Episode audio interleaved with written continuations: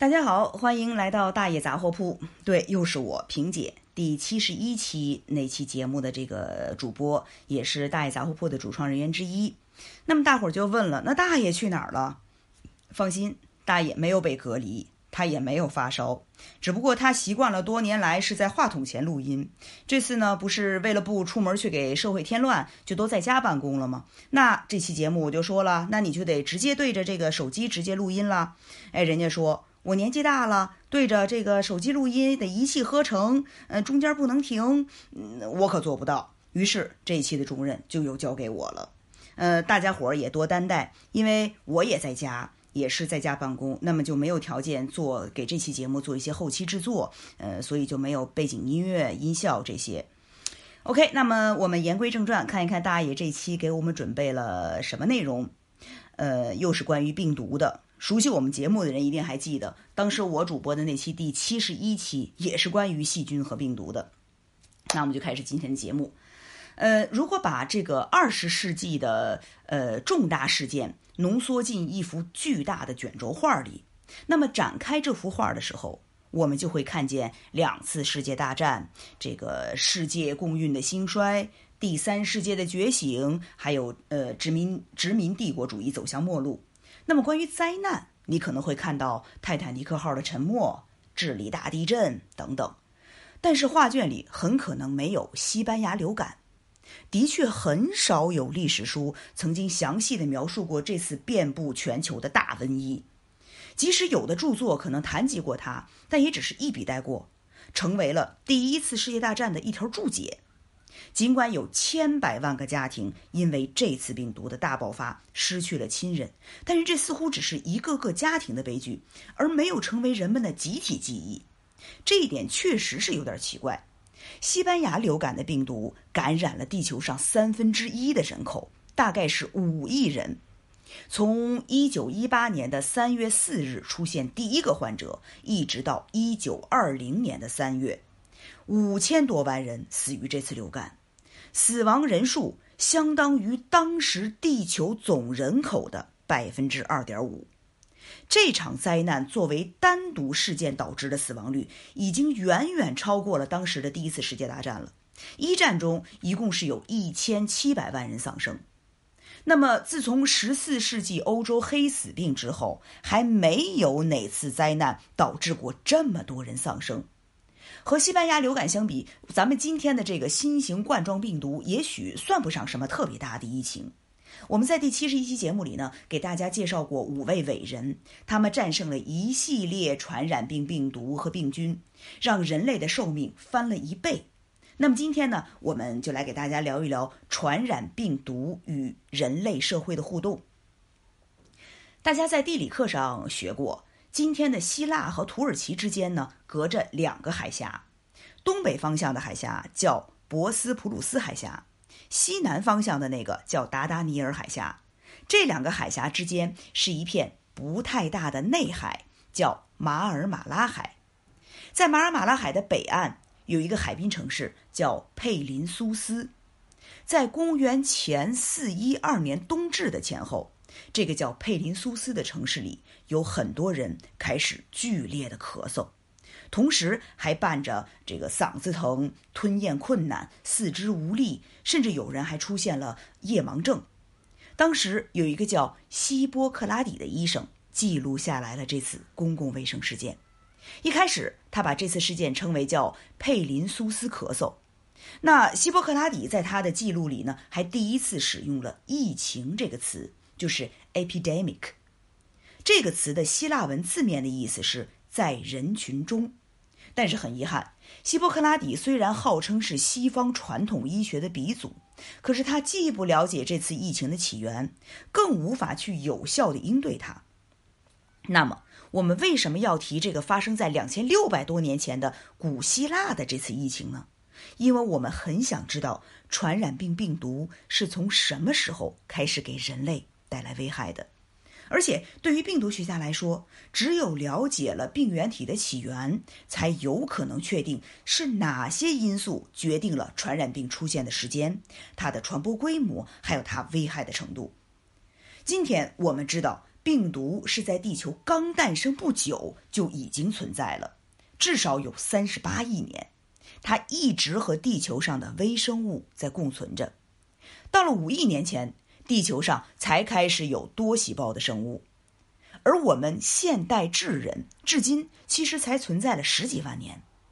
这么说吧，如果把地球比作是一个小区，那病毒就是这个小区建成后最早的一批住户。等到新小区已经变成了老旧小区了，我们人类才搬进来。因此，无论是对于这个小区本身，还是对于最早的住户来说，我们都没有资格以老大自居。在病毒面前，我们唯一能炫耀的，也许就是呃，我们块头比较大。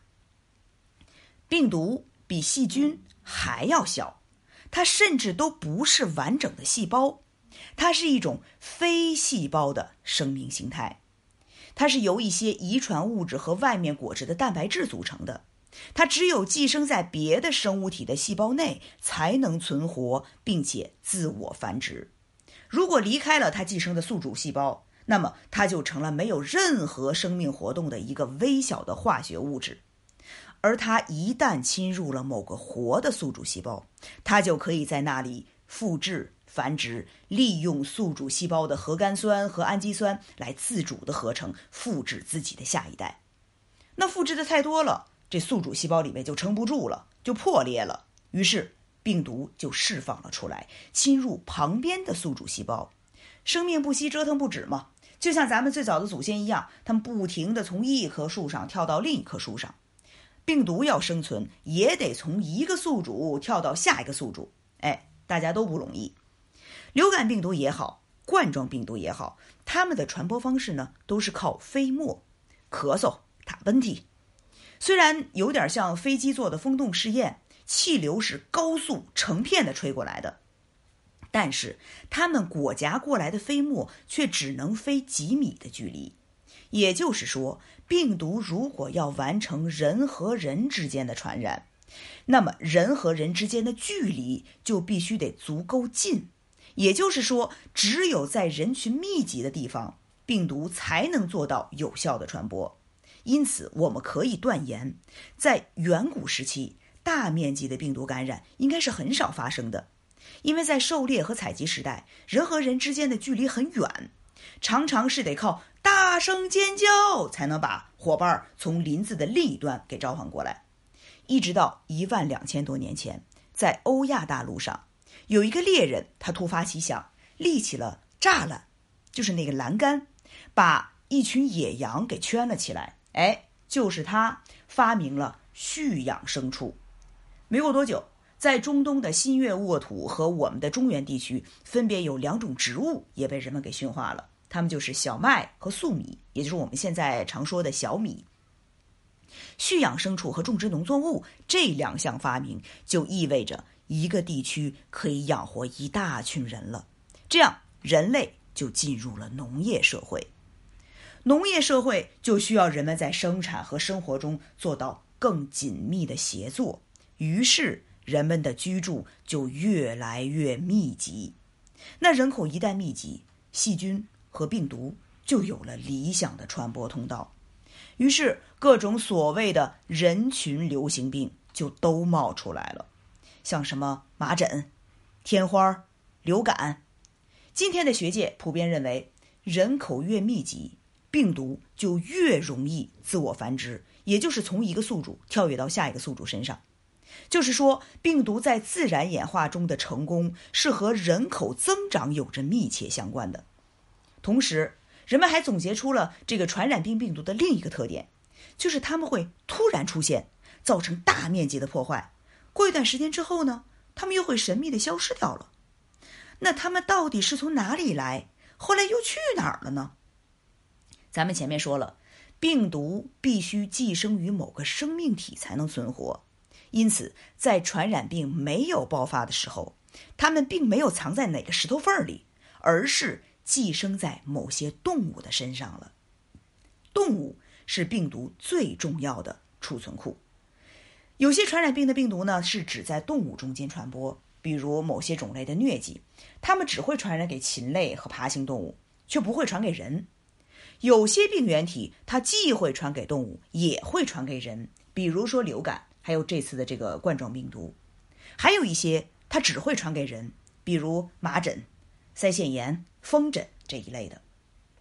可是令人沮丧的是，这些传播分类其实并不是固定不变的。就拿埃博拉病毒做一个例子吧，埃博拉本来是一种在动物间传播的病毒。在非洲森林里，它主要是寄生在蝙蝠的身上。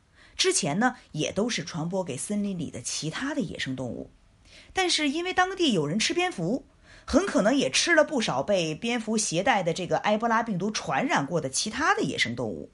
那么到了2014年，一切都改变了，埃博拉病毒开始在西非的人群中间迅速传播。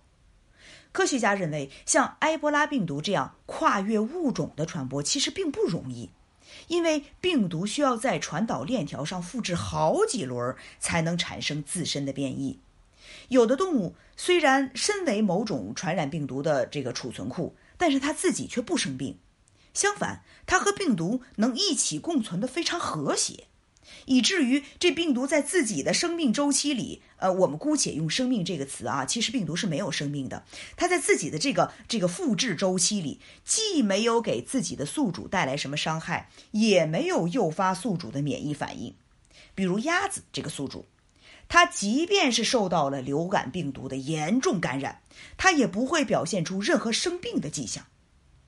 在农村，鸭子和猪。的饲养区域通常相距都不会太远，在很多农户，这两种动物甚至是完全在一起混养的。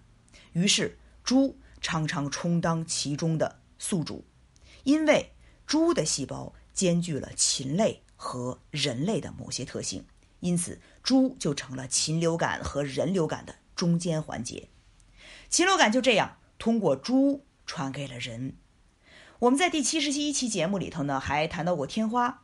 今天，科学家从一些古埃及的这个木乃伊脸上密布的麻点斑痕判断，至少在三千年前，埃及就出现过天花这种死亡率极高的传染病了。第一次被正式记录的天花疫情是发生在公元前四三零年，记录者是古希腊的历史学家，叫修昔底德。在他的记载里，他描述了雅典神庙前堆积如山的人的尸体，这些人都是死于天花感染的。在所有已知病毒中，最经常爆发的流感疫情，很可能是在五千年前出现了第一批城市之后就出现过了，因为人口密集居住是极有利于流感病毒传播的。在伊拉克的呃这个幼发拉底河的沿岸，古代苏美尔人在五千年前建立了一座辉煌的城市，叫乌鲁克。在这里，当时高大的城墙曾经环绕着方圆六平方公里的城区，在那里面有神庙、有图书馆，还有学校，居民大概有八万多人。据考古学家推测，很可能是一次流感病毒的爆发毁掉了。这整座城市，由于居民们普遍没有抵御病毒的免疫力，差不多都死掉了。历史上还有很多因为对这个呃病毒缺乏免疫力而造成的大量人口死亡的事件。最频繁的发生是在五百多年前，也就是十六世纪初，人类历史进入了地理大发现的时代。欧洲人乘船来到了美洲新大陆，在他们到来之前。美洲大陆上曾经居住了近一亿的土著居民，今天还只剩下了三千万。即便有当初一些地区的屠杀，还有后来的生育率的降低，但是也不可能出现这样大比例的人口倒退啊！那那七百万是怎么蒸发掉的？还是病毒惹的祸？由于美洲当地的动物多数不适合驯养，那么一五零零年以前。当地的印第安人只驯化了美洲驼、羊驼等很少的几种动物，与牛和猪相比，它们很难传播病毒。除了这个家畜极少，印第安人也没有建立聚居的城市，因此病原体的这个传播和变异的机会相应的就会很少，甚至近乎于零。也就不可能出现类似旧大陆曾经多次出现过的各种传染病的疫情。那么这就导致印第安人对欧洲的各种传染病病毒没有任何的免疫力。一四九三年，哥伦布的船队第二次来到了新大陆，这次船上有些水手已经传染上了流感。那么船队到达中美洲安第列斯群岛之后，很短的时间里就造成了当地印第安土著居民几乎全部死亡。与五千年前两河流域的那个乌鲁克古城不同的是，这次流感大爆发中死掉的几乎全是当地的原住民。来自旧大陆的这个西班牙殖民者多数都活下来了，因为他们对流感病毒普遍已经有免疫力了。长期以来，学者们对这个传染病在历史进程中的作用往往是视而不见的。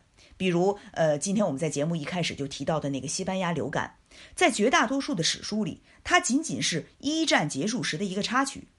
在我们中国，传染病也不是史学家关注的一个对象。呃，当曹操在他的那首《蒿里行》里说“生民百遗一，念之断人肠”的时候，我们只是想当然的认为，哦，呃，东汉末年的战乱杀戮，还有这个饥饿，饿死了大约有百分之九十九的人口。很少有史学家提到东汉末年出现过至少九次的大规模疫病，其中公元一七一年、一七三年、一七九年、一八二年，还有一八五年这五次疫情是最为严重的。甚至直接导致了黄巾起义的爆发。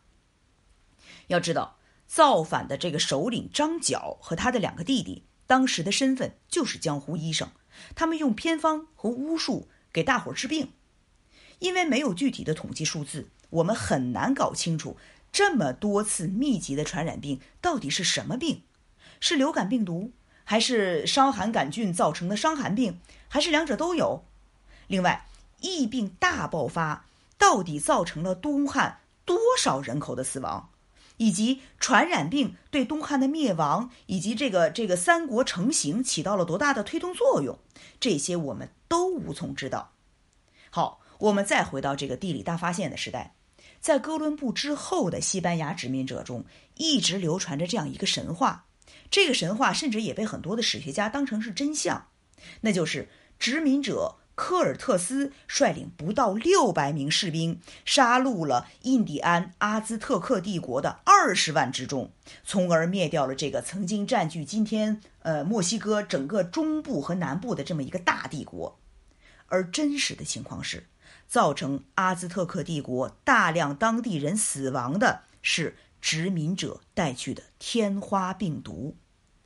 与此相似的历史。在澳大利亚和诸多太平洋岛屿上也一再重演。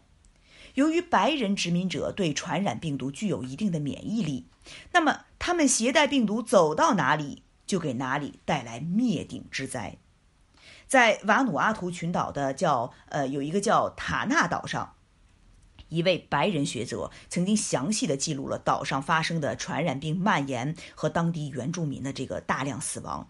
他说。传染病也波及到了太平洋上很多其他有人居住的岛屿，可见地理大发现之前，茫茫大海不仅阻隔了各种族人民之间的互动，也阻隔了传染病的传播。一五零零年以后，这一切都不可能了，我们想走回头路也走不回去了。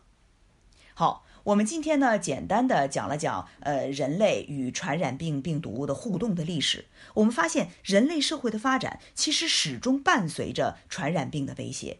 我们有理由相信，传染病的爆发和流行是很难避免的，可以把它看作是，呃，大自然与人类进行再平衡的被动选择。因此，如果我们和自然出现了失衡，那么我们就得想办法去建立新的平衡。无论是自然还是人类社会，都是失衡和再平衡的不断循环。当然，人为造成的失衡，比如说人去吃野生动物导致的这种失衡，那么在建立新的平衡的时候，势必会以牺牲我们人类生命作为代价。就比如十七年前的非典，以及这次。这这种呃新的冠状病毒导致的肺炎。那么，我们希望这次的疫情能给人类再次敲响警钟，也期待着这次疫情能快点结束。武汉加油，中国加油！我让我的儿子也来给大伙儿加加油。儿子，来给大家加油！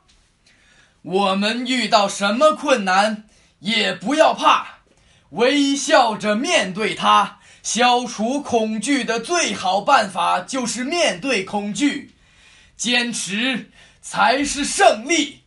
加油，奥利给！再见，下次节目再见。